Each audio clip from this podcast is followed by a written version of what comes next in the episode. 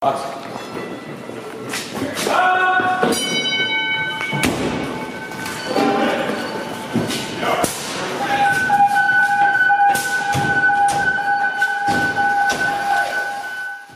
to the Student of the Game Fire podcast with your host, Danny B.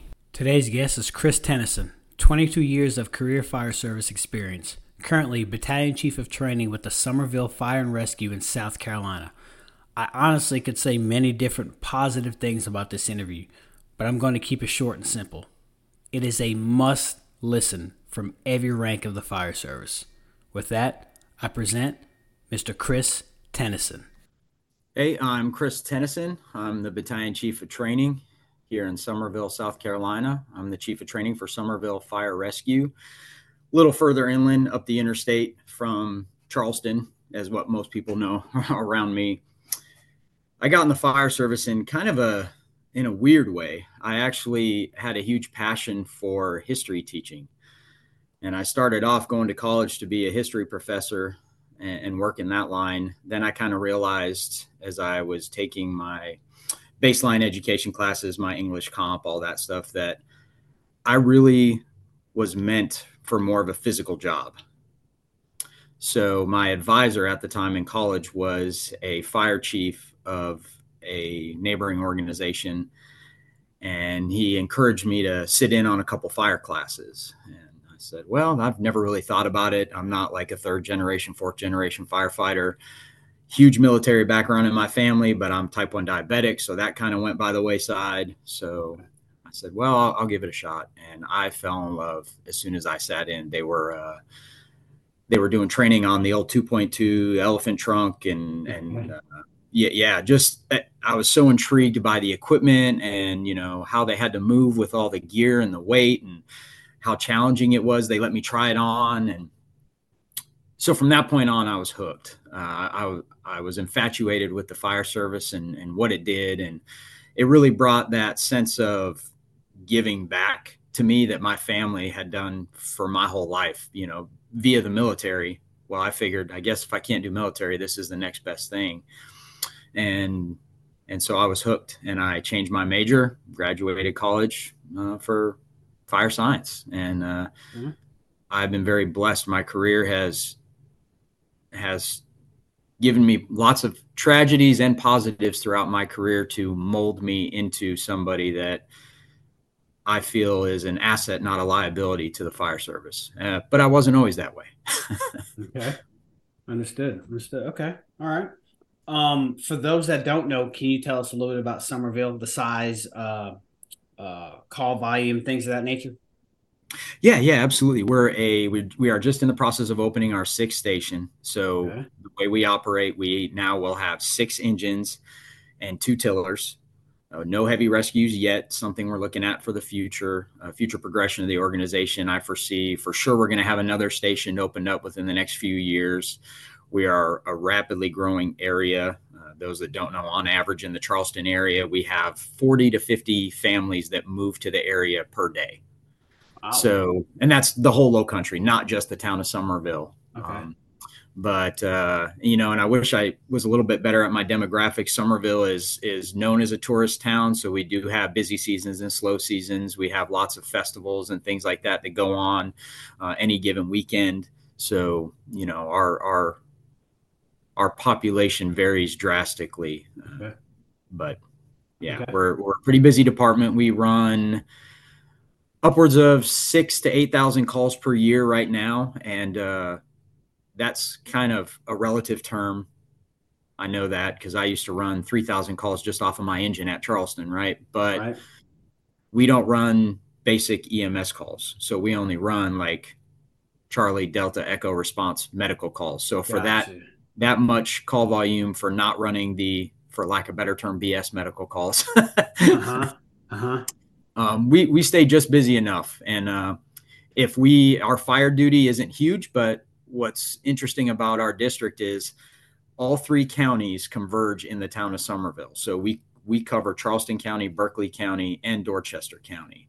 So what's really neat about us is, yes, if we were to only protect the town of Summerville, we'd be a very bored fire department Mm-hmm. Uh, but we actually get involved with structure fires that happen in the entire Tri County area. Uh, so we neighbor city of North Charleston, you know, and, and Dorchester County fire agencies, Berkeley County fire agencies, which is mainly volunteer in that area. So okay. we actually get sent out to help out with other fires pretty significantly. So our fire duties, you know, keeps them keeps them intrigued, keeps them busy. right, right.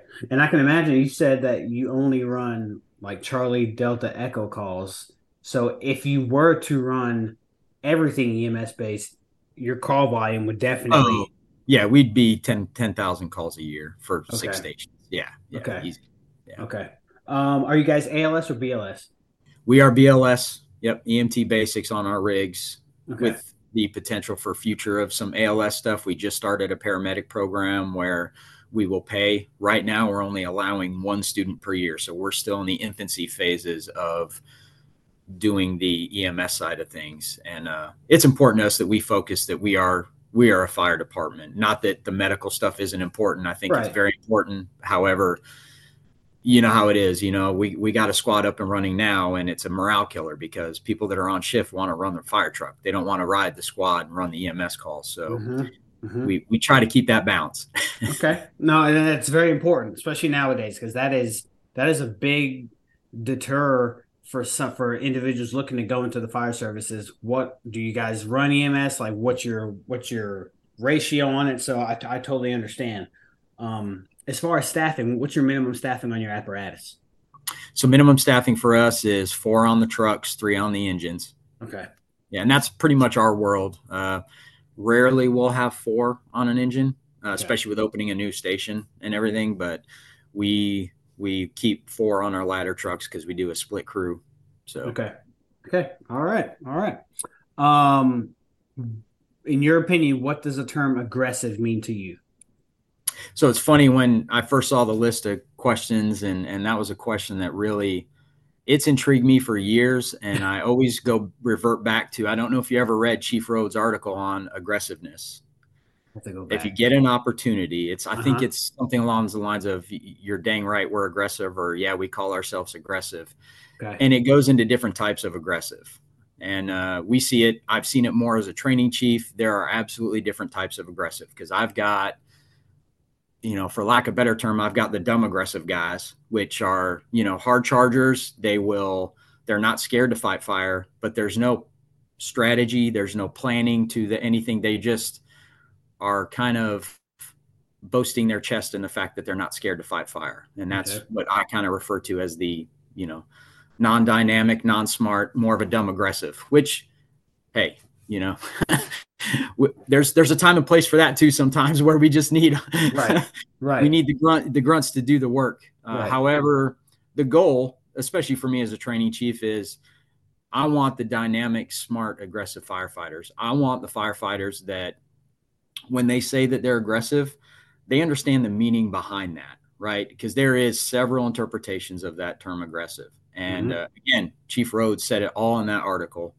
And uh, and um, I actually last week reread it knowing that I was going to get this question. So this doesn't come from me, but it's a belief that I've always tried to live by is, you know, we we as aggressive firefighters will never be able to completely take out the risk involved of firefighting. But in honing in on our craft, in training, educating ourselves, staying fit, making the right life decisions, we can absolutely be smart, aggressive firefighters by reducing the risk that we face and taking more calculated decisions on a fire ground for the communities that we serve. And that's that's kind of my approach to aggressiveness. Um, we actually are in the process of doing big changes like that here in Summerville. Okay. You know, gone are the days of being told everything of what to do. I want my red helmets to be aggressive. I want my red helmet, which is a captain in our agency, to make the call to make an, a smart, aggressive push and at the very least, if they make the effort and they get pushed back and they have to back up and punt and, and kind of refigure things out, so be it. But I do not want to have to push somebody in. If I have to push somebody in, that means they're either not educated, they're not trained up, they're not in shape, right? There's lots of reasons that are avoidable and absolutely on them as to why they are not doing the right thing to be smart, aggressive firefighters. yeah, yeah. Um, no, that was that was well put. It really was. And and I like the fact that you're you're not holding or your organization, you're not they're they're not holding your officers to to an SOG, to an SOP, you know, on, on a leash. Like you're giving them the latitude, the leeway to make decisions as officers. I mean, because they're in that position to do that. They're not being micromanaged.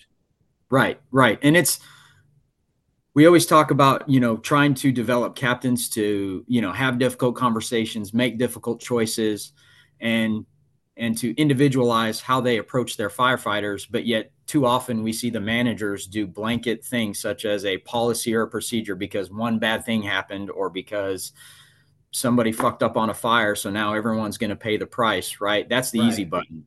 Right. Managers need to do the same. And when those individuals don't make right decisions based off of you know it, it, and it has to be a pretty egregious thing okay? Mm-hmm, mm-hmm. a lot of times this can be a conversation because we all know what works great at one fire or maybe even eight fires this may not be the fire where this is going to work good right? And so maybe an officer makes a decision to do that and it doesn't work out well well then we have a conversation with them and say look you know i get where your head's at you know what's your thought process? Okay great. We have the conversation because it didn't work on this fire right? And as long as that doesn't become a pattern that's where it ends as a conversation. All too often managers they don't lay the hammer down and hold people accountable. They hide behind a blanket procedure and, and policy and that's the wrong thing to do. No you're at that's that's spot on. I mean and, and yeah, I, I don't know the reason why. I don't know if it's because maybe they don't have enough experience or knowledge in that in that particular area but that seems to be a thing to do i mean perfect example here recently um i'm not sure if you saw of course with all the late baltimore has had a increasingly oh, yeah. difficult year to say the least and i remember going through social media two weeks ago and i saw a new format a new sog stating for row homes they cannot enter. Uh, there, there was like certain check boxes that needed to be right. met. And I saw much, the yeah, and it kind of like took away from the officer to make that decision. And I'm like, this is going to be a problem because instead of and, and, I get it, Baltimore's had an increase of that, that terrible year, but Baltimore is going to do what Baltimore does, you know. Right. And, and the guys that work for Baltimore who are dialed in know these are the risks. Right. I agree. And I and I think a lot of it and and I don't say that I'm I mean, I'm I'm a chief. I get it. Like I I feel it comes from a place of sincere care for the members on the floor. It doesn't come from a place of not wanting them to do be firefighters. It comes from a place of their ultimate responsibility is to make sure everyone goes home.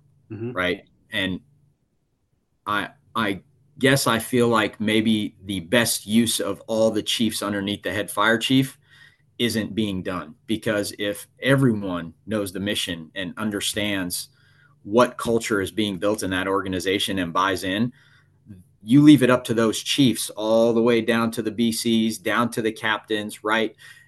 If that trickle effect happens effectively, then you don't have to revert back to the policies, the blanket policies of, you know, listen, we're not going in, or, you know, hey, this is what you have to do and say. After the Sofa Superstore fire at Charleston Fire Department, we created robots. We were told what to say, how to say it. We actually had a list, a paragraph of something we had to say for every time we did a size up of a structure.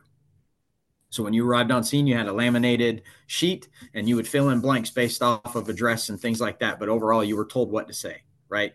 Right. And then we were told, you know, primary line, backup line has to be in place before primary line can make a push and, and everything else, right? Which at that point in time, it was needed for a while.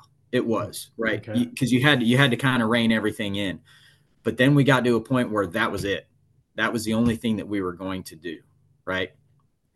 So now we took the thought process and decision making out of the officer, but yet we get mad at them when they can't make effective fire ground decisions in a split second.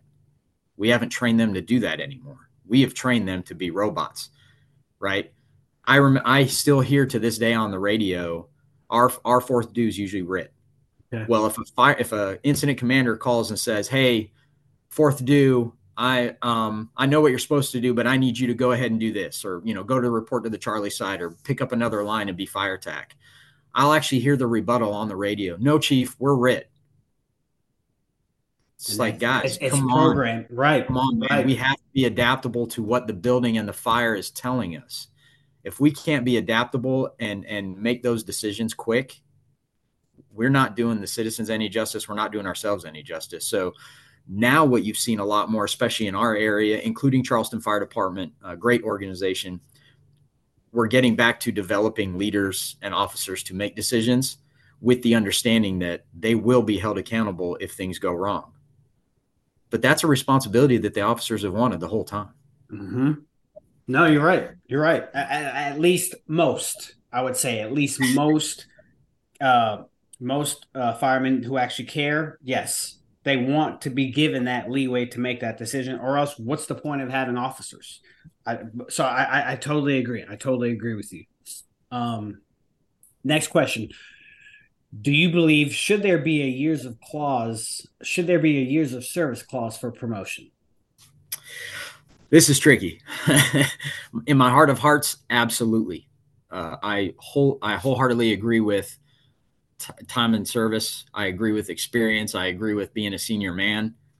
Unfortunately, especially in my world and our organization, we are a rapidly growing organization. I actually just did this big project for uh, Fire Instructor 3. I took it up in North Carolina, actually. I went okay. and took it up there. I can't remember where I was at anyway, I took it at one of the colleges up there. Pretty amazing. North Carolina is very blessed as far as the programs that they offer. By the way, I don't know if you guys are aware of how fortunate you are. uh, I, you know, and the funny thing is, not trying to take you off topic, but uh, Jason Janitas said the same thing when he was comparing South Carolina, North Carolina, how North Carolina is kind of up there, and they're and he's trying to get South Carolina to that level as far as classes and training and things of that yeah. nature.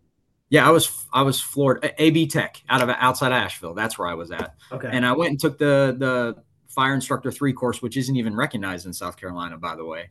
So I went and took it, and a few days later, I had my certificate, and I was just floored because for us, we don't we don't get to issue our own IFSAC certs, and okay. North Carolina can actually issue their own stuff. So you know they're accredited to do that. And i thought that was pretty neat because i'd normally be waiting 45 60 days to you know before i could get the result or look up on my transcript. Okay. But going back to that sorry to get off topic.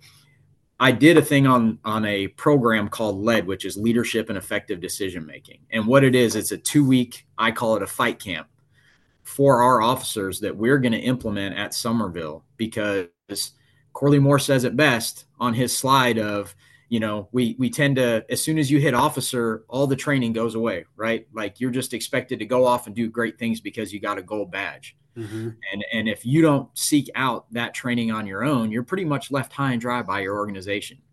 And i'm ashamed to say it but i've been a training chief for going on seven years here and i absolutely have done that and it's imperative in our organization that we don't do that which is very similar to what a lot of organizations are going through I have three to five year guys that are acting officers on my trucks. I have maybe five year that are already at the rank of captain. Right. right. And it's not because they're not intelligent. They are, man, they are jam up individuals. But what they lack, which gives us that punker factor on a fireground, is they lack the fireground experience to back up that that gold badge. Right. Mm-hmm. But I'll be honest with you, I've got a lot of individuals too that maybe have that fireground experience and it's still their first day on the job every day they show up. So I'll be honest with you, that's where the time on the job is is really about the individual. It's not just time in service, right? Okay. Right. right. um, and again, you have to take that and hold that individual accountable and and so on. But I'm stuck in a position now where I have to do all I can to be as effective as I can with their training and preparation to make those quick judgment calls and know that we're going to have bumps in the road and know that especially on that first handful of fires they're going to maybe make some wrong calls or maybe the IC and the other chiefs on our fire scene because we're blessed we put at least three three chiefs on a scene okay. maybe they kind of just shadow that captain a little more closely on a fire ground right so that's the world that we live in where I've got somebody will get off probation after six months and they're going to be driving the next day.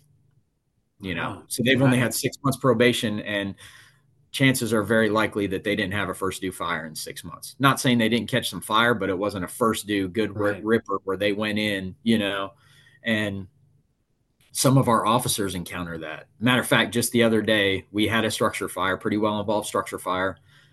It was my, it was an acting captain. It was her first, first due fire. And it was our driver operator's first, first due fire pumping only because he's normally a driver on a tiller. He got detailed to an engine. Okay. So he hadn't pumped in God knows how long. And now he's pumping a well involved structure fire. Right. Right. So there's so many moving parts to our organization that as much as I believe in it, the reality is I can't do that. We actually still in our policy have time limits left, you know, in place. Okay. So you're not supposed to be a captain before the five to seven year mark in our organization. Right. And we prefer seven, right? But what we have to take away if we take away time is we look back and say, okay, who has been diligent and met the matrix? Mm-hmm right? And it's not about the classes necessarily, because we all know fire officer one and two do not teach you to be a good officer. My opening line anytime I teach an officer leadership class is look, this class is not going to teach you how to not be a douchebag. I'm not here to I'm not here to teach you that, okay?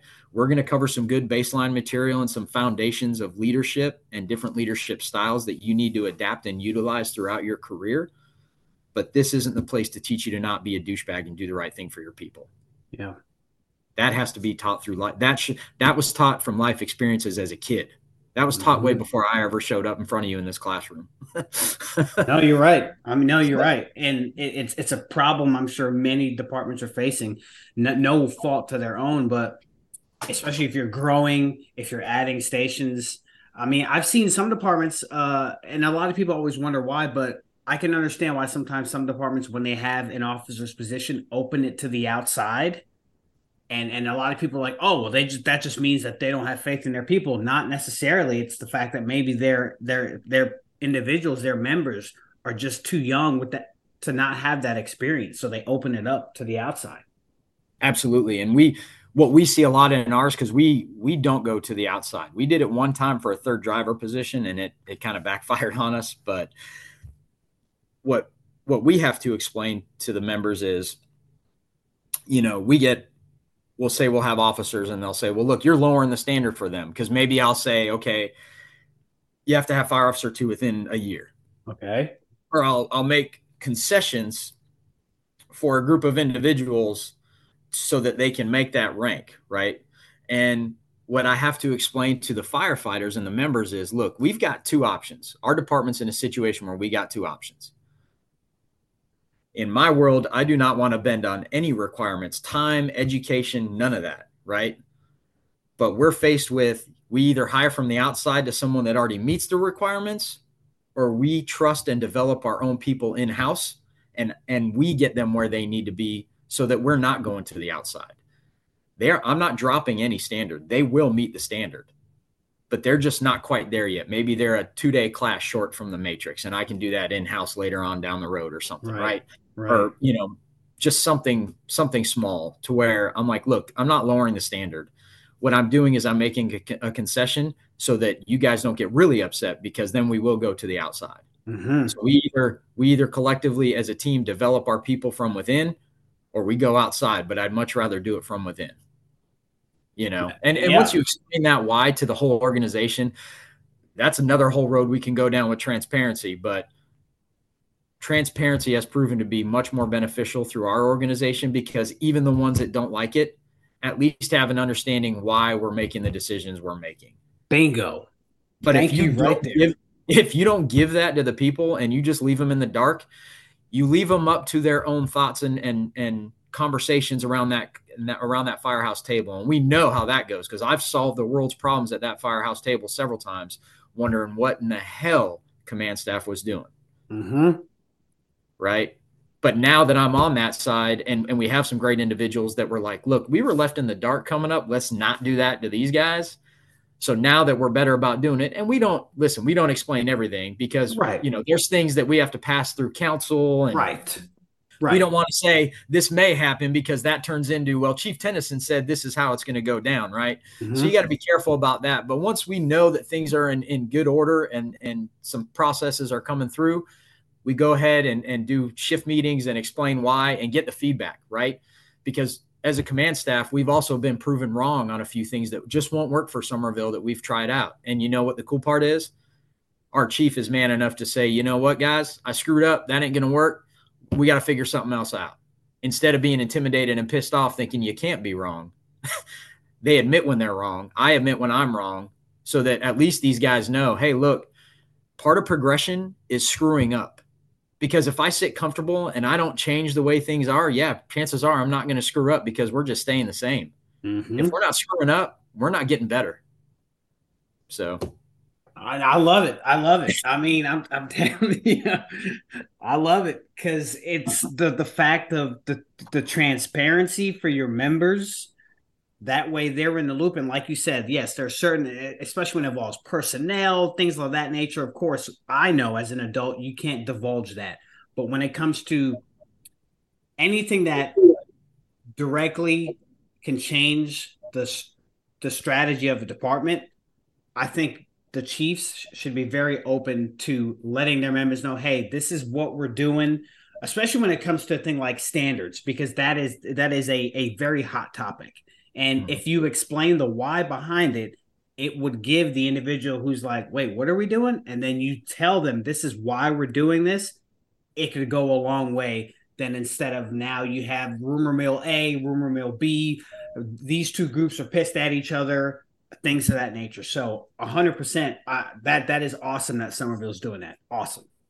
Hey, we're not perfect by any means. Don't get me wrong. We're a fire department. We got our drama just like right. anybody else. Right but I will say, you know, I've, throughout my career, I've worked for several organizations, and none of them were bad. But by far, as a com- this is the best command staff that I've ever worked with and for, as, as far as you know the job goes, and uh, it's it's been amazing. It's I, took this position knowing that with transformational change and leadership, you have to know that all the work and effort that you're putting in you may never benefit from but that you hope that long ways down the road that when i come back to Summerville, I, I, would be able to look and say oh man that's really great that some of the changes that were made that i was a part of are now here.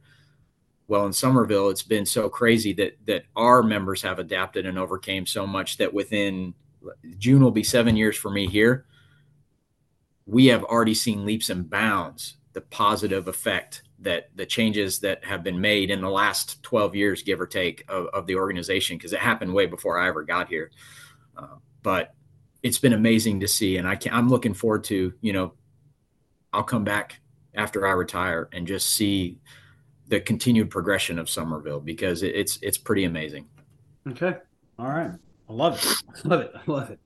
Um, for promotion to company officer, are you in favor for a simulated computer fire scenario or a scenario involving real people with real companies in real time? So I got to say, I wasn't too well versed in the real companies, live fire, real time stuff. I've always wanted to do it, but I always felt as a training staff, it was really a, a huge undertaking, right? Mm-hmm. Depending on how many candidates you have, and then you gotta, you know, you gotta have safeties, the NFPA 1403 stuff, and all that. And I always just kind of felt I'm like, man, I've got this Fire Studio Six here. I can I can kind of do the same thing, but but what I found is, and I'm not good at video games. I was never a gamer, so when I'm sitting down and looking at a computer screen and trying to think of all the decisions that need to be made, I'm kind of out of my element. Okay. And and so what we found in our promotional processes is that these individuals get the job done because they study, they had they make themselves sit in front of computer sims and, and kind of go through the motion but we get way more out of them if we pull up in a rig even if you do it in a truck bay we had chief rhodes and them come and we did their uh, their fireground sims stuff okay. so it's still computer based but it's on a big projector takes up the whole truck bay you pull the truck in they dress out you get out they bring a hand tool with them you know and then and then now that their heart rate's up a little bit they've been dressing out now they get a fire scene Okay. And it looks a little bit more real life because it's larger, right? So it's the size of a house and everything. And we actually got a little bit, we got a little bit better results out of that. And it was pretty cool because then everyone else, even a tailboard firefighter, got to sit in the truck bay and watch and learn from people's different styles of size ups and what they look at and things like that. However, the downside to to doing live fire even at a training division is that the building doesn't necessarily respond how we want it to all the time, right? Mm-hmm, to make mm-hmm. makes pretty effective decision making. So what we did instead, and it wasn't a promotional process, we just concluded some training where we would do individual company based live fire scenarios where it's just two engines or an engine and a truck, which on a normal structure fire, we do four engines and a truck or and two trucks. Apologize. Two both tillers are on our fires. Okay. We could stomp a fire out. We put a lot of bodies in a fire. But what we did now is okay, now you have to make effective decision making and do fire attack, search and rescue, give the dispatch reports that there's confirmed entrapment, unknown how many victims, and then really see how the wheels turn. And what we found is, of course, in in the training that I've conducted, which is a fault of mine, all of our fire ground ops training has always been multiple units on scene. So everyone just sticks to first dues primary fire attack, second dues, you know, water supply and backup, third dues RIT, fourth dues Charlie's side, first truck search and rescue forcible entry, second due truck OV and, and augment anything that the first truck didn't do. So they have this down to a robotic science. Well, then when I leave leave stuff out, now now people have to make those calls and some people actually screwed up pretty bad on some of the decisions they made when there was nobody else there to help them right okay. Or maybe realize that their crew wasn't in as good a shape as they thought they were because now they have to drag bodies out and still maintain a fire right uh, or force entry then go inside right so there's a whole whole bunch of different dynamics you can throw at a crew in a training environment and it was good for them for a point of self-realization right? And self actualization of, oh, wow, this could happen to me. This could be a fire right next to the firehouse, and maybe I need to step my game up. Or, you know, hey, we need to we need to probably work on some cardio. Our air management wasn't that great, you know, or what would we do? Because, you know, if we get inundated with victim removal and patient care, I've got to I've got to call some audibles. Mm-hmm. And what was funny was some guys were scared to leave their nozzleman alone inside the building. So there was some delay in re- victim removal you know, and I'm like, well, wait a minute, they've got 200 gallons a minute coming out of that smoothbore. Uh, trust me, they're fine. Like right. you, you right. need to allow them to do what they do. So it was pretty cool to see how people reacted, what they thought, and I think everybody had a great experience from it. Even the ones that didn't do great had a good learning experience from it. So I will say my opinion has changed, and I would love us to do more of the, even if it's not live fire necessarily, but even theatrical smoke Mm-hmm. I can make it come out of certain windows, do certain things, and just do the do a general grading rubric on decision making on a fire ground. I would love for us to start moving in that direction. And the cool part is, is nobody's holding me back. It's just myself. So my my fire chief lets me pretty much do what I want. okay. Okay. Um, uh, listening, it sounds like Summerville does what I would call uh, PDAs, predetermined assignments, because you said first first do always does this, second, third, yep. fourth. Okay. Okay. Absolutely. Okay. And I, I love it and I hate it. It's it's good because it gives us an overall game plan, but what I don't like is it still holds us back. And unfortunately, some officers will lean on the policy. Uh, for instance, let's do primary line, backup line, right? Drives me crazy. The way our policy reads is, you know, known life hazard, all rules are out of play. I don't know if you have that that blanket statement in your policy about a known life hazard. Okay. Uh, so, known life hazard for us is we know it's a known life hazard or not by going in and searching the structure. Right. Right. Right. So, there again, that throws a little bit of, of a, a interpretation, right? Mm-hmm. Which is good for us because I can interpretate our policy to make it work for us, which is awesome.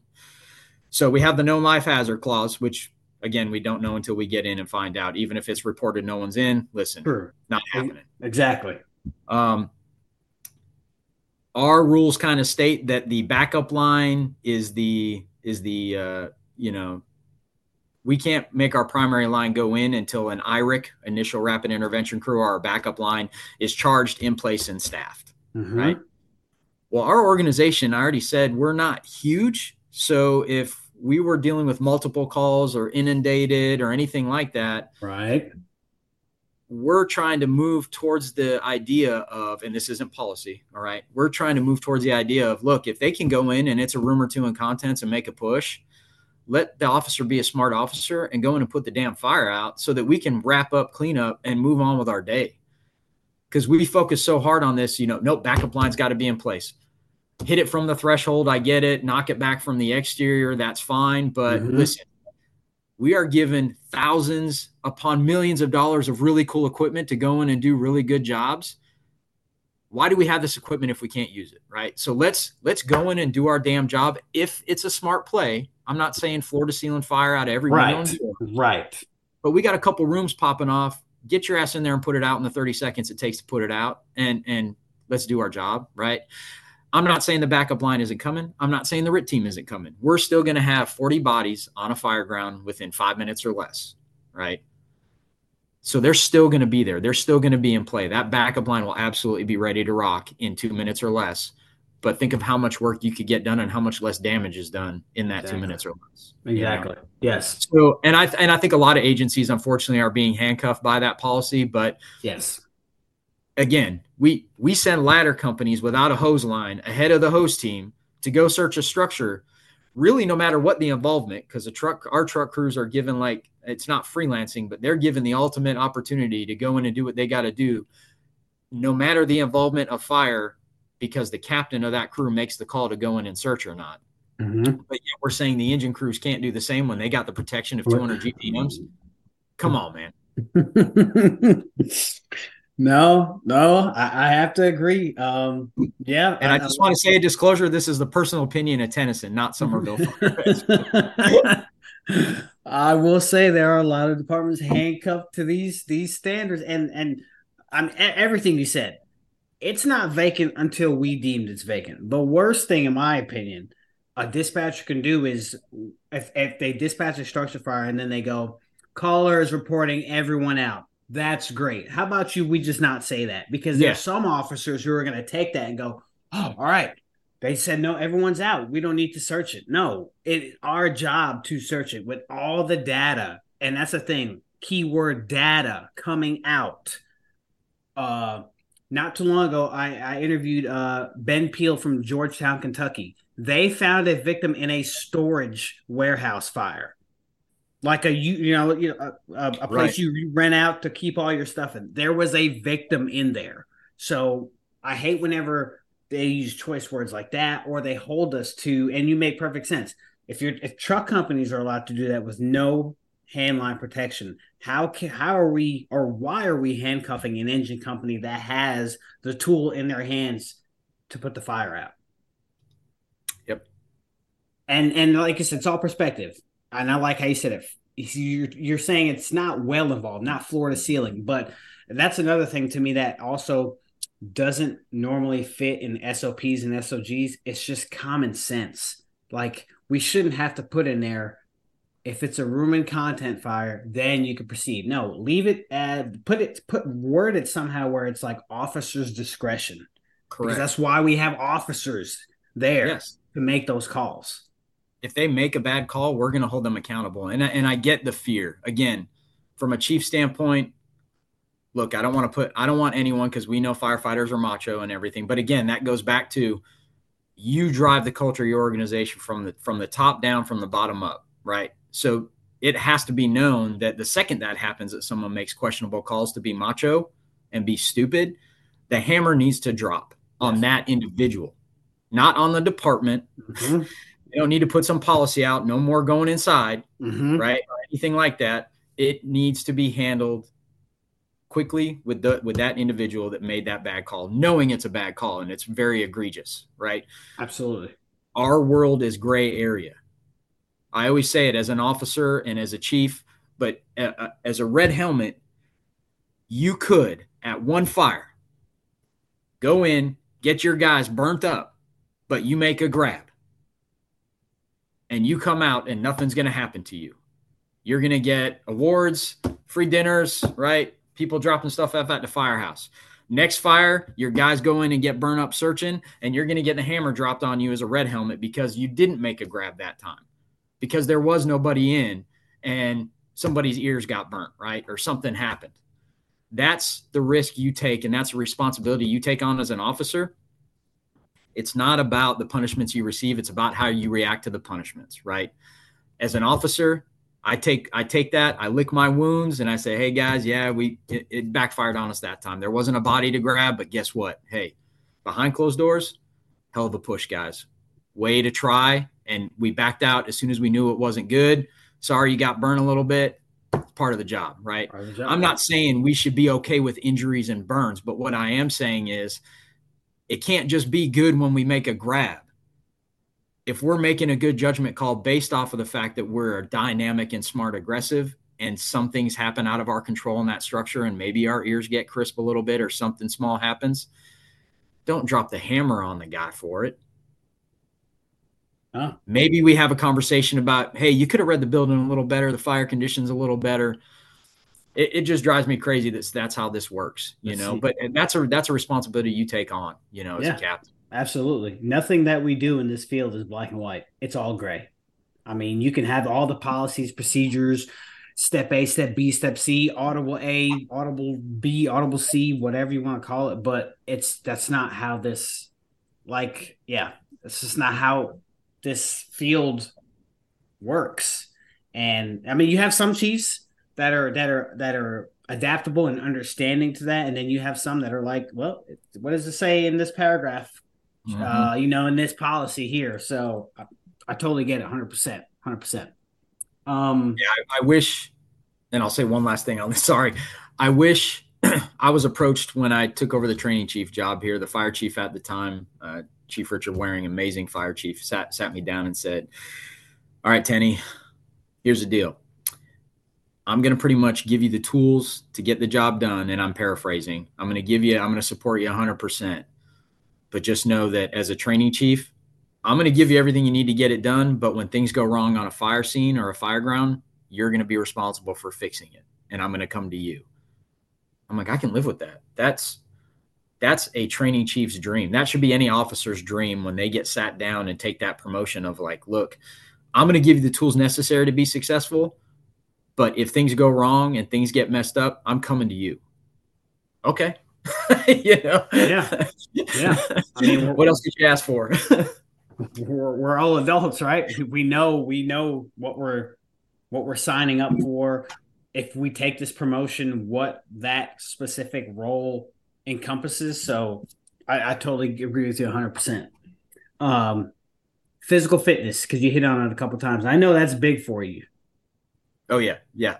I'm, I'm by no means a physical specimen. Trust me, I'm probably myself and my counterpart here in the training division, we are definitely ADA compliant. You have uh, two type 1 diabetics. Um, you got a gimpy guy who's got a messed up foot, and then we got another guy who has uh, heart issues from 40 plus years in the fire service. So, but that being said, uh, I'm a firm believer that physical training has to be at the forefront. It's it's kind of a funny thing because in the state uh, of South Carolina, our recruit program and our fast track program gets scoffed at a lot.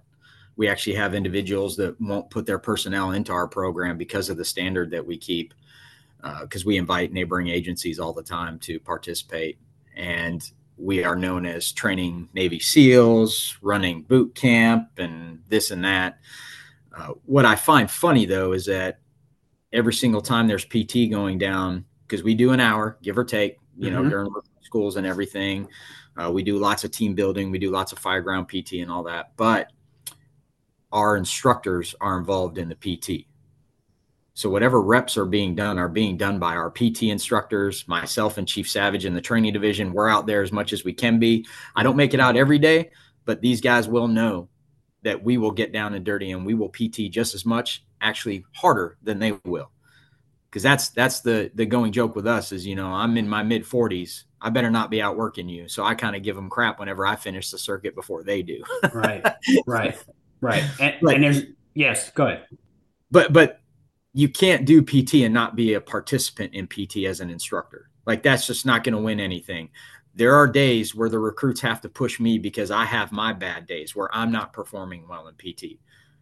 I need them to see that. Mm-hmm. It's important to me that they see the human side of us as officers and us as instructors because if they are only seeing those that hide behind a shield or rank and and again with the intimidation of being wrong or fear of being wrong or tired or or just not performing well that's not going to go far with them because what's going to happen is you're going to lose credibility because when you hide behind that and then they see how you really are on a fire ground they're going to call you on your bullshit mm-hmm. so i would rather them see me at my bad times and still push through to see me and my mental fortitude in having to grind and get the job done than for them to always think that i'm perfect and i never get tired because then when it does happen that's a huge shock and awe factor for them that maybe i'm not as good as they thought i was no, and you're 100% right. I mean, there's no greater feeling for me when I see an instructor out there in the same gear, sweating, putting in the work, just like the students. Like to me, as a fireman, that goes a long way than having an instructor who's wearing uh, outside clothing while we're in turnout gear, yelling and screaming at us that you know, come on, you need to do this, you need to do that. But it's like, well, how about you put on some turnout gear and and and, yep. and jo- join the party. So I, I 100% agree. And the biggest factor for me is the humility aspect.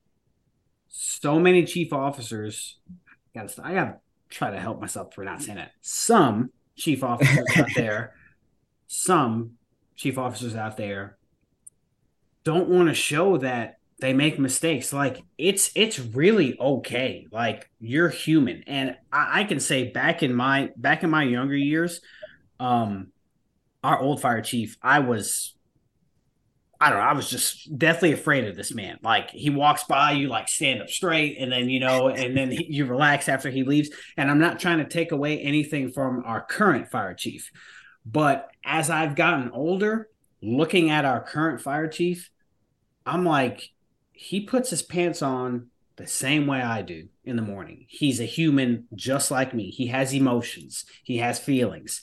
And so once I came to realize that, it's it's just one of those things where it's like, man, you don't have to be fearful of him when you see him. So like sometimes when I do see him, I'll just I might just be like, "How are you today? How's everything going?" Because yeah, they wear the badge of fire chief to have all the bugles, but it doesn't mean he he can't come in and have a shitty morning. You know, like right. sometimes all, all all he needs is one of his guys to just go, "Hey, chief, how are you?" and that might just change the the whole dynamic of his day. Like, well, shit, these guys these guys actually really do care, or at least somebody said hi to me. You know what I'm saying? Like to me, that's just how my mindset works. Where before I would just be very fearful, but it, now it's like, well, what's the point of that? Just he he's human. He bleeds just like I would bleed. Absolutely. Yep respect from fear and sometimes you're right a lot of it is just the the traditions right traditions i mean we had huge traditions in charleston where chiefs were were respected from fear, but not they didn't know about it. You know, they were very approachable people. They just it was the traditions within the within the company and within the department that kind of led to that. But yeah, if if you are leading by fear and knowingly doing it, you're absolutely wrong. Like they should respect you for the man you are and the man you're trying to be and what you're trying to do for them as as officers, as firefighters, as brothers, husbands, sons, sisters, you know, what you're trying to do for them as a person that's what they should respect. Absolutely, absolutely. But but PT is is huge. Uh, it's it has to be. All right, we are professional athletes. You know, paid firefighters are professional freaking athletes, and it's funny because teaching recruit schools, I have special forces, special ops from the military come in all the time and take these courses and and come through recruit school, SWAT members, and and and they will absolutely say I've done a ton of physical things, but this is the hardest thing I've ever done. You're putting all this gear on me, breathing air, and I gotta I gotta put out just like I'm not in gear, right? And right. I've got to move bodies and I've got to fight fire and I've got to do things. I have been told several times by many people that are high up in military organizations saying this is the hardest thing they've ever done. And and that's awesome because it's a realization that yeah, you think it is. We've got guys that didn't even play sports and and you know are successful at this and do these things right, right. Um, you know i remember doing my the, the smoke diver programs and everything else and i'm i'm on a little black box next to prior nfl football players and stuff like that you know? Right. It's just really cool because that's what draws people to this job is because it is a physically demanding job and it's unfortunate when people take it for granted that they that they don't hold themselves to that standard. Absolutely. Absolutely. And to me to me the only reason why they continue to do that is just because they haven't had that incident get dispatched yet. So many right. guys like you said will take that for granted will sit on the couch oh you know it's not going to be burning or whatever until it does. And then you're put you know you're they're then put in a situation where it's like they're hurting themselves they're hurting the crew they're hurting the community that they say hey we will be here for you. Like all it takes is just a little bit of activity. And i'm sure like you there are days where i don't want to go out and work out. I'm like i don't want to do this today. But if you uh, continue to allow that mindset to win then you're not you're not bettering yourself. You got to sometimes put that little voice that's talking in your head aside, tell them to shut up and just go out there and grind and get it done. Oh yeah. And, and, and again, we're all human. We hit those peaks and valleys.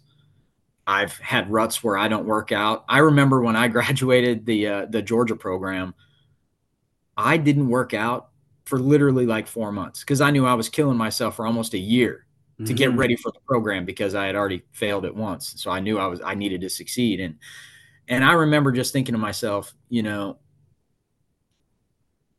I am not living up to that standard. I just went through this rigorous whole thing, went through this whole process, and I didn't even pick up on the whole meaning of these programs is okay, cool, you graduated, you know, and we're actually told that's the easy part.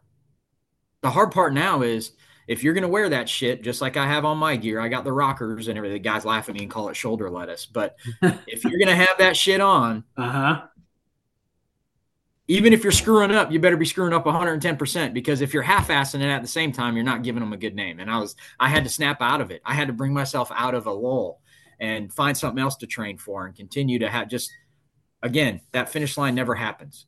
Right.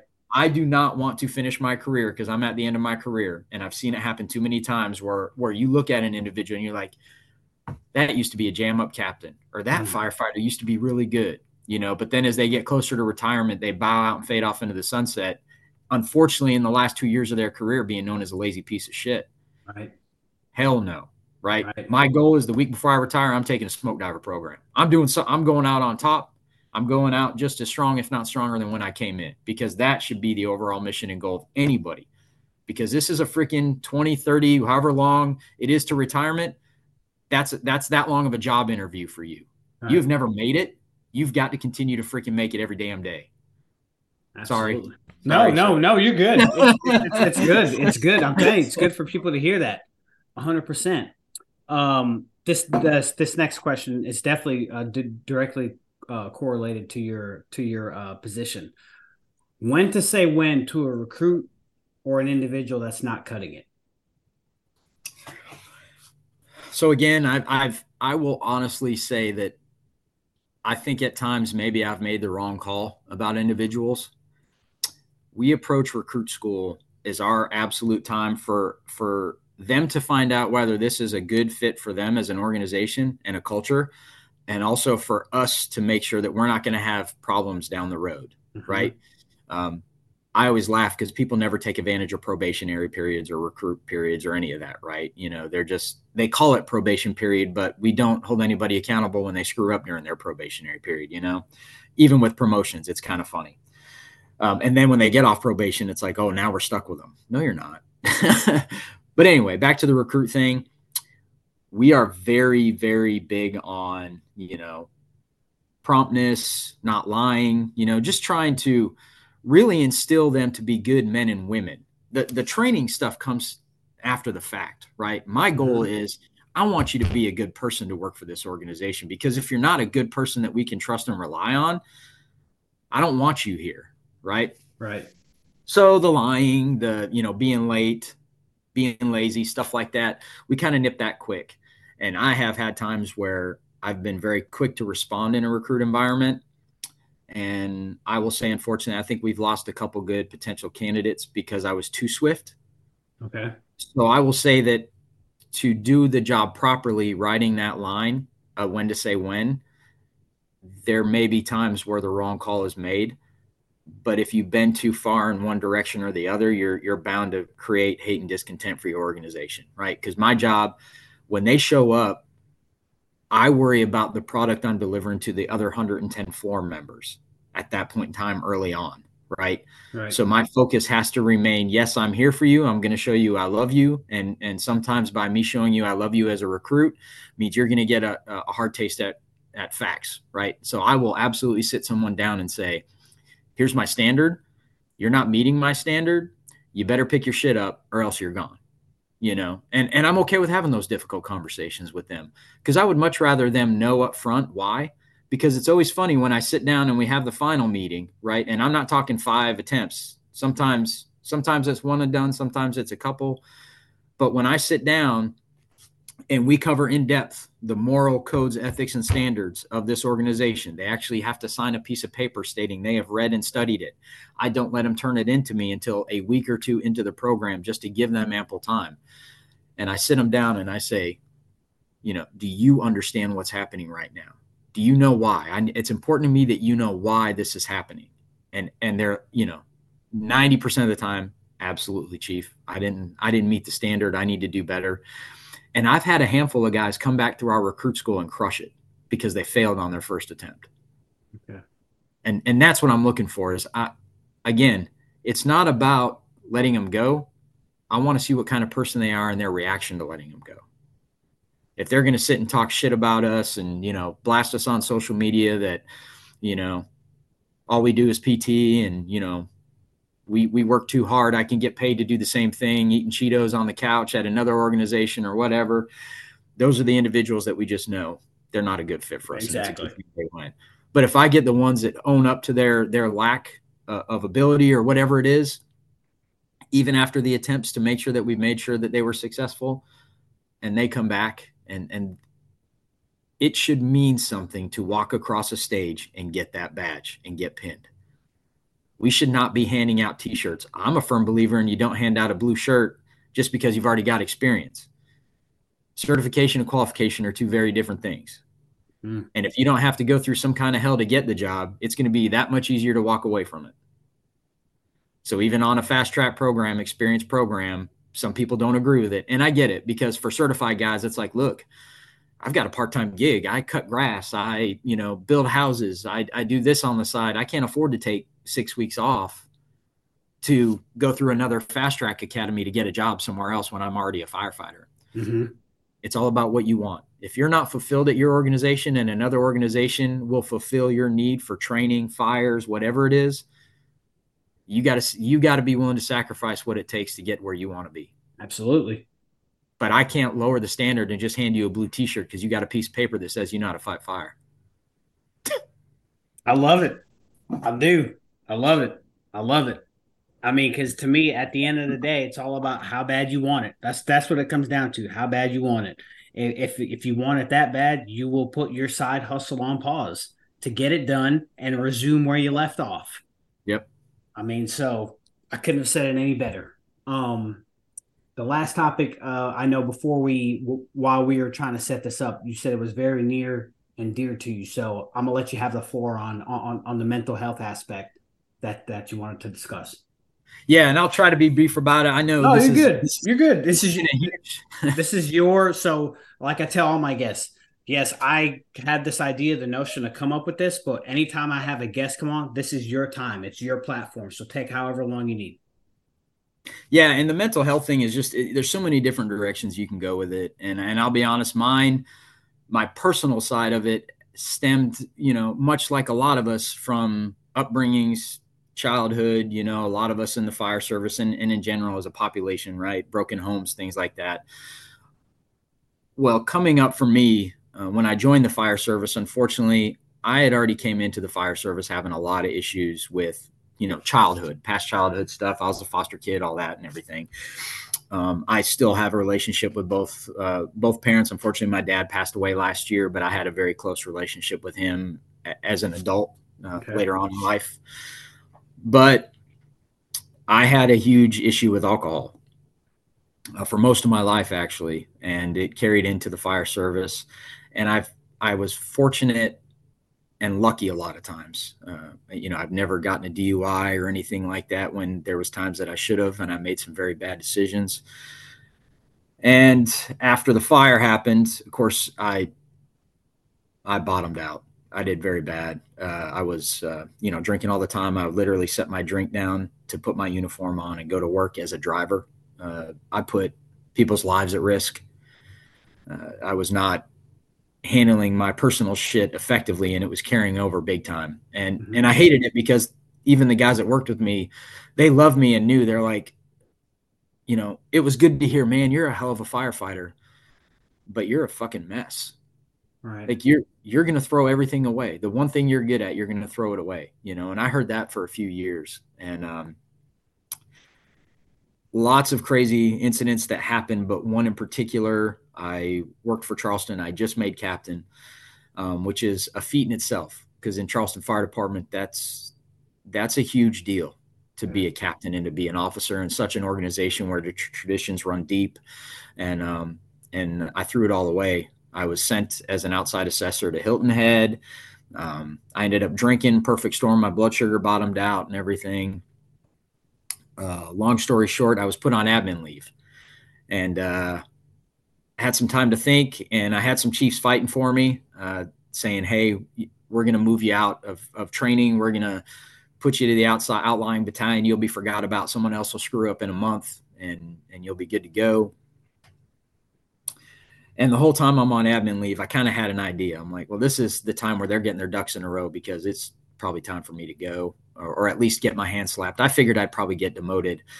I had never on paper been in trouble with Charleston Fire Department. Okay. Uh, only positive accolades in my file, n- nothing wrong. Not saying that I wasn't a jerk because again, I made lots of wrong decisions. I just never got caught. right. Right. And uh, I sat down with the fire chief at the time. We were in the hallway before we went in the room, and she said, "You know, I can't thank you enough for all the hard work you do. You you really deliver a good product to Charleston as far as the recruit schools and." you know all this stuff was taught to me by others i can't take credit for it but i just followed a program that that i was heavily involved in developing and, and we created a good product and then she sat me down and passed over some paperwork and it was my separation paperwork and she gave me an option to to quit she said, You can resign um, or you can be terminated. And I was so hard headed at the time because I was using the diabetes as an excuse. You know, no, it was my blood sugar. That was part of it. It wasn't the alcohol. And I wasn't driving or anything. And right. I was you know, using technicalities left and right. Technically, I was off shift. They put me out sick, this and that and the other thing. So I thought, you know what? No. And she said, Do you ever want to be in the fire service in the area again? And I said, Well, yeah, I don't know anything else. And uh, she said, Then you need to resign. And I fought it again. And I, I went all the way through the process of a grievance. I hired a lawyer, the cheapest lawyer I could find. It's kind of like toilet paper. Don't buy the cheap shit. Yeah, don't don't save money on a lawyer. I should have went all out and I didn't. uh, so I had my grievance hearing and it was a very hard process. So I, I went thinking I would have guns blazing. Uh, there was other instances with other personnel in the organization that was far worse than mine and much less of a punishment. So mm-hmm. I'm thinking, oh, I'm good. And then I came to realize I can't be that guy. In the grievance hearing, I can't be that guy that brings up issues of other people and make their dirty laundry known. Right. I can't do that because I could never put my face in the fire stations again. So I definitely opted out of that. And it was funny because I remember specifically being asked a question Don't you agree that as a captain in the Charleston Fire Department, you are held to a higher standard? And that was my moment, my decision making process of do I just loud and blast everybody out or do I keep my mouth shut and just say yes and take ownership of, of what I did? And I'd like to think I took the higher road. I said, yes, I agree. And I took the lashing. and the lawyers were very good. They actually brought up, uh, you know, my, my, very minuscule MMA and Brazilian Jiu Jitsu background and said that I'm violent in nature because that's what I did. And like it, it was very, very hard to go through. I literally walked out of there feeling like an absolute worthless human being and a piece of shit. Mm-hmm. Uh, I didn't deserve to wear a badge of any kind. And I went home. And of course, at that point in time, I took the termination, walked away from Charleston Fire Department, and I actually thought about leaving the fire service in general. At that point in time, my daughter was in uh, in figure skating. My wife was working. You know, she has her own business, uh, keeping things afloat. I had to do some uh, some moving of money with my retirement and stuff like that, and to, just to make it work. And and my wife just kind of told me like, "Hey, you need to get your shit together. You need to stop feeling sorry for yourself. I love you. I'm here for you. I will always be here for you. And uh, but you need we need to move on from this because I was pretty broken up. I uh, I was going to AA. I was mm-hmm. I was doing all things just to try to figure out what's going to make me better. And and the hard part is is you know of all the dumb things that I'd done in the past to my family, uh, my wife was still there with me. She's a saint. I love her. She saved my life. Um, but I had a meeting later on with a fire chief, and, and let's fast forward a few years. I decided to get back into fire service. I readjusted, refocused. I will say, God has put me where I'm supposed to be. Mm-hmm. Uh, you believe it or not, whatever the higher mm-hmm. being, I believe in God. God has put me right where I'm supposed to be, and I am not perfect by any means in, in where I'm at now, but I can't imagine how I would be if I wasn't in the fire service. And so, and here I, it's funny, I, we laugh that I had to get fired as a captain to become a chief at another organization. But um, the funny thing is, the fire chief at the time here in Summerville came from Charleston Fire Department, and the ops chief came from Charleston Fire Department. They knew everything about me. Right. They knew the, the bad and the ugly. Right. And Chief Waring sat me down and he's like, We're hiring you. We believe in you. Don't make me look bad and and it was just a lift. I was working four jobs. I was I was freaking stocking shelves at Hook. I was um, I was a, a teacher. A, what do you call it? A fill-in teacher, substitute uh-huh. teacher. Uh-huh. I was working part-time at Goose Creek Rural, full-time at another agency at Dorchester County Fire. I mean, I was hustling left and right, trying to trying to make shit happen for the family. Right and I got pulled aside by one of the chiefs down the road. It was actually at one of my friends' funerals. It was at uh, EJ Mascaro's funeral. I got pulled aside by a chief and they asked how I was doing. And I said, Well, all considering, I'm doing pretty good. And they said, Look, that shouldn't have happened to you. You shouldn't have been terminated. And I just kind of sat there and I'm like, Well, I appreciate I appreciate what you're saying you know, I, I, wish maybe people would have fought for me a little harder at the time, but I do appreciate what you're saying, and I'm glad you think that way. Um, but then I told him, I'm like, you know, what's funny is nothing that happened to me professionally probably would have made me learn my lesson. It was going home and telling my daughter that, hey, we can't do as much figure skating. We can't do these lessons. We can't go out to eat as much I can't provide for my family as much because of my poor choice. And that that crushed me because given the background in childhood I had, I vowed I would never do that to my family. And I right. did. And I absolutely put them in the same position that I was put in several times as a kid. And so uh, nothing nothing will ever take that back. And I, I will always look at my children's face, my wife's face at my weakest moment um, and telling them that I can't be the man that I'm supposed to be for them. So for my mental health, that's that's kind of where it stemmed from. And I'll be honest with you, I've I still drink at home. Like I have a beer, you know, right. my wife and I have a good time. I purposely keep myself out of situations. Um, I don't get carried away, you know, like even at you know, Georgia Smoke Diver, if we go drink or something, I don't put myself in a situation where anything bad's going to happen or any of that. So uh, I had, I did have one incident at Lake of the Ozarks where my blood sugar bottomed out and uh, that was bad. Uh, but again, I, I truly feel, you know, that was the turning moment for me that I got to stop. I got to stop. You know, I, I put my fate in Charleston Fire Department's hands they made the best decision that they thought was good for me, mm-hmm. and they mm-hmm. weren't wrong. They absolutely weren't wrong because I'm happier than I've ever been. I'm back to providing for my family. I work for an organization where I'm not held to a clock. I don't do half days, but what I'm saying is I live 10 minutes from my house. If something goes down at my house, or if I got to get my daughter to a doctor appointment or a lesson or cheerleading, listen, as long as I'm productive and effective in my job, I don't clock out for that stuff, you know, because the chief knows the right thing to do for his people. Right. So I'm right where I'm supposed to be as far as the mental health side of me. Um, but there was also a lot of things I had to do and stop being the damn victim.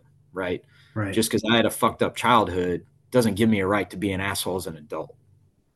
Um, so for my my mental health, it was just important that I realize that, and that, and then I tried to get over so much anger mm-hmm. that I have a good relationship with with my parents, um, despite my past. Because if I just dwell on it and stay on it, it will lead to the other things that we're facing with mental health, right? Yep. The suicides, right. the bad stuff, the alcoholism, the drugs. I'm a firm believer, man, that that this stuff right here, this cell phone, is a huge proponent on what we do. I love technology, but at the same time, we can't turn our head from it. Back in the day, later on down the road, you would hear about a line of duty, you would hear about something happening at some organization long after the fact, but we have immediate results. Right. In everything that happens in the world. So when we look at it constantly and we don't shut it off, and we don't physically separate ourselves from that and unplug occasionally, that is all triggers for us in the trauma that we face. And I firmly believe that. And I love technology and I think it's a great thing, but we also got to know our limits. Yeah. I, uh, uh, first of all, I thank you for sharing that because you didn't have to do that.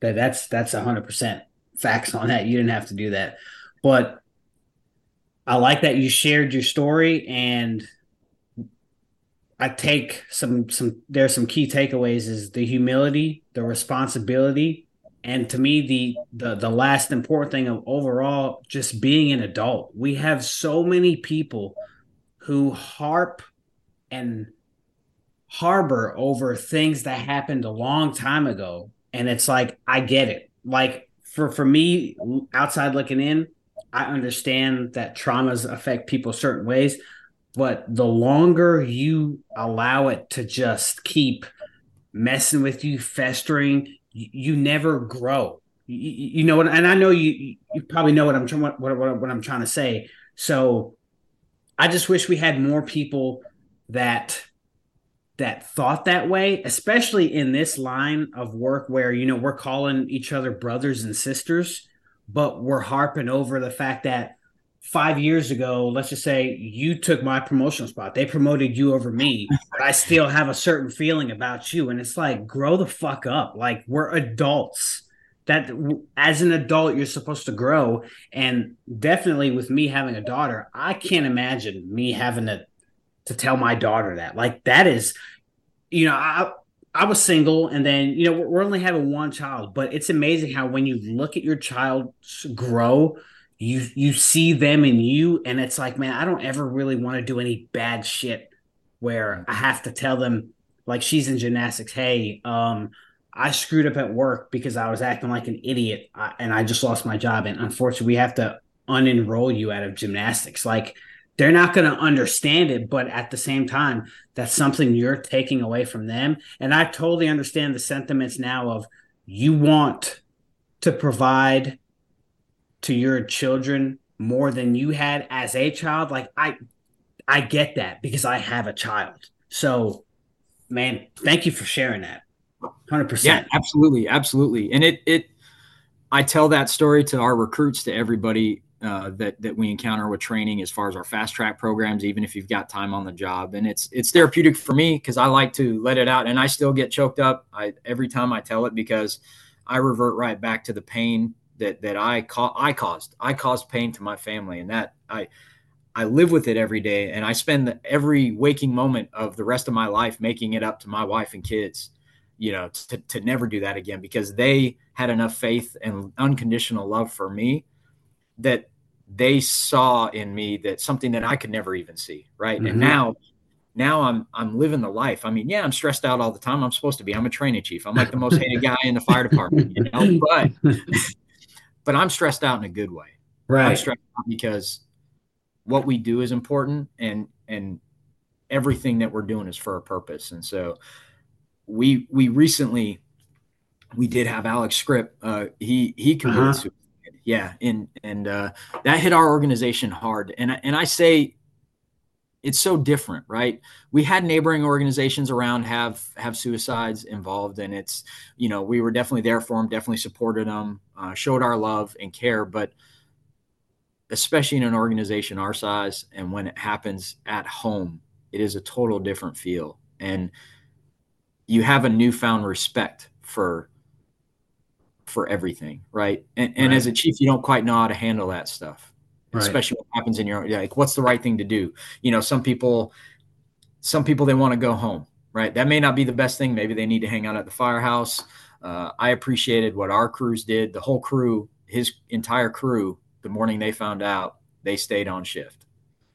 Um, pretty symbolic day for me. Uh, i didn't know what to do. I went home and i I bawled my eyes out to my wife because I knew Script on a personal level. He uh, he helped us with training a lot. He he was he was a good dude, and uh, I was bawling my eyes out, and I'm like, I don't know what to do. I I felt so helpless. I'm like, I can't help these guys. You know, I don't know what to do to help them. And my wife told me, she said, you need to go. You need to go to shift. You need to go ride the truck. She's like, it'll help you and it'll help them. And I'm like, mm. you know what? You're right. So I packed my shit up. My wife sent me back into the firehouse. I went and rode the tour, the rest of the tour on the engine company with those guys that night. So they were on the ladder truck because Script was a tillerman. Okay. And I rode the engine in the same firehouse and we hung out all night. We just talked, we bullshitted. Uh, we had as good a time as we could. And then the craziest thing happened a little after 5 a.m. We got a structure fire and it was burning a commercial structure fire. Was a daycare. Nobody was there. Everybody, everybody was out. We confirmed, but um, right, right. So symbolic, because on the way there, you know, we were all saying, "Script gave us one." Mm-hmm. Script's there with us, and we I, to this day I have a canvas up in our training division, a big canvas that we took that night, that day, that morning after the fire. All of us still in gear with his coat. Uh, so that was that was pretty symbolic, but what it taught me more than anything was instead of focusing so hard, I was just racking my brain so hard on what to do. You know, as a chief, I don't know how to react as a chief because I know I'm not I'm not the same as the floor guys, but I need them to know that I feel it too and that I'm with them.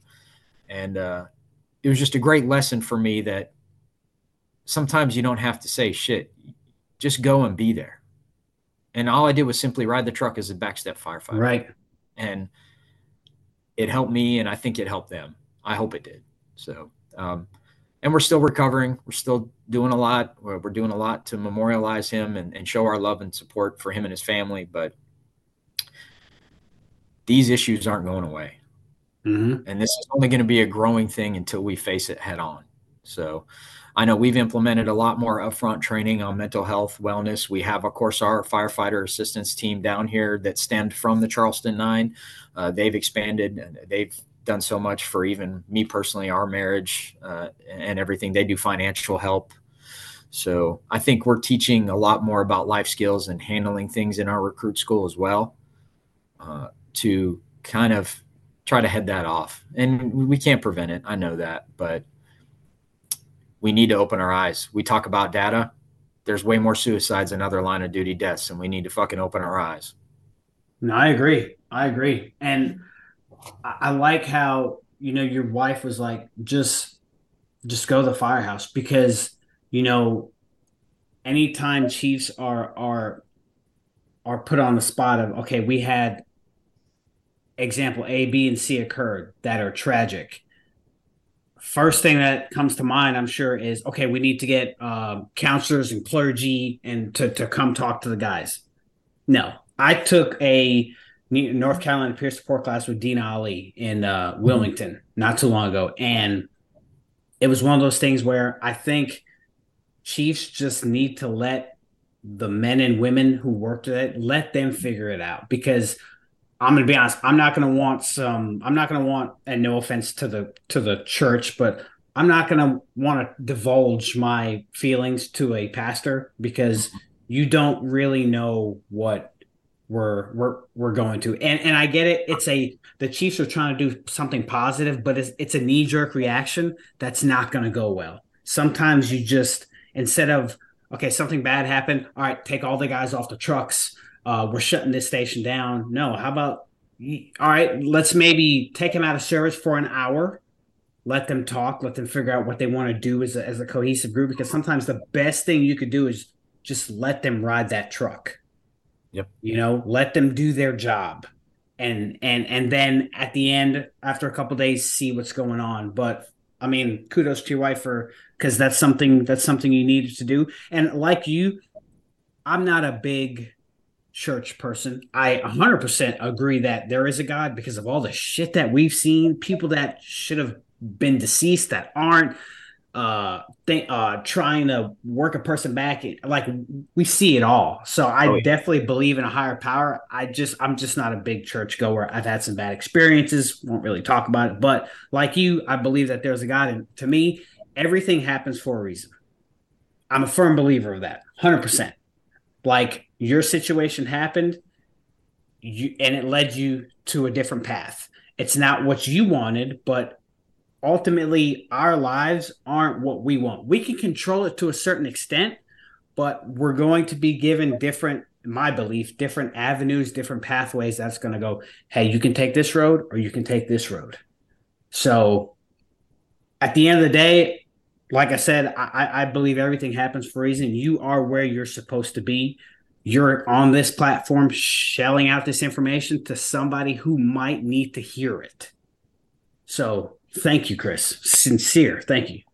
No, thank you. It's an honor. I've been I've been listening to your podcast since since you started doing it. I'm a couple behind right now. I know you just had a couple recent one one guy from Canada and yeah, um, yeah. I believe the one before that as well. Uh, so, but I do try to keep up as much as I can, and I just love that you're hearing. Sometimes it is the same information, but what I love hearing is that it's information all the way from a, a tailboard individual that maybe nobody's heard of before, all the way up to the most well-known person in the fire service, right? Right. So like that just is proof in the pudding that the message is out and we are all here for the same reason no matter exactly. who we are and i love that and it's a it's a privilege and an honor f- for you to allow me to be a part of this um, because again i know i'm i'm i'm not a, i'm not a well-known name i'm, I'm a no-name guy but i thank you for for giving me the therapeutic session eh, of an hour, hour and a half to say my opinion and and to hope that it does reach somebody that needs to hear that what we're doing is good, what we're doing is important, and what we're doing matters. No, absolutely, absolutely. And spoiler alert to the listeners: I met Chris down in Tennessee for the JaMychal Muller training, and he was walking around with a with a white helmet, and I was like, "Are you a chief?" He's like, "Yeah, I'm training chief for my department." I'm like, a training chief that's coming to training? Like holy shit. Like the, like to me that was awesome because it's like i don't you don't see very many. It's always firemen captains but you never really see a white helmet come to these training events. And you're like yeah i'm just here to get better like you. And i was like and then i had a couple other people like hey that guy right there you need to talk to him. He's good. So so whether they want to admit it to you or not i had some of your counterparts were like that guy you, you need to talk to him so yeah, they'll never tell me that. but no, I, I, sincerely thank you for taking your time out to, to, to talk shop with me, Chris. Man, uh, Chief, it's been great. Really, thank you very much. Thank you, man. Enjoy the rest of your holiday weekend. Yes, sir. You do. If any of the listeners out there are or know of a great firefighter who embodies the principles of being a great communicator, goal oriented, hardworking, humble, passionate, and professional, regardless of rank, career, or volunteer, contact me at studentofthegamefirepodcast at gmail.com. Until next time, stay focused, stay committed, and stay safe.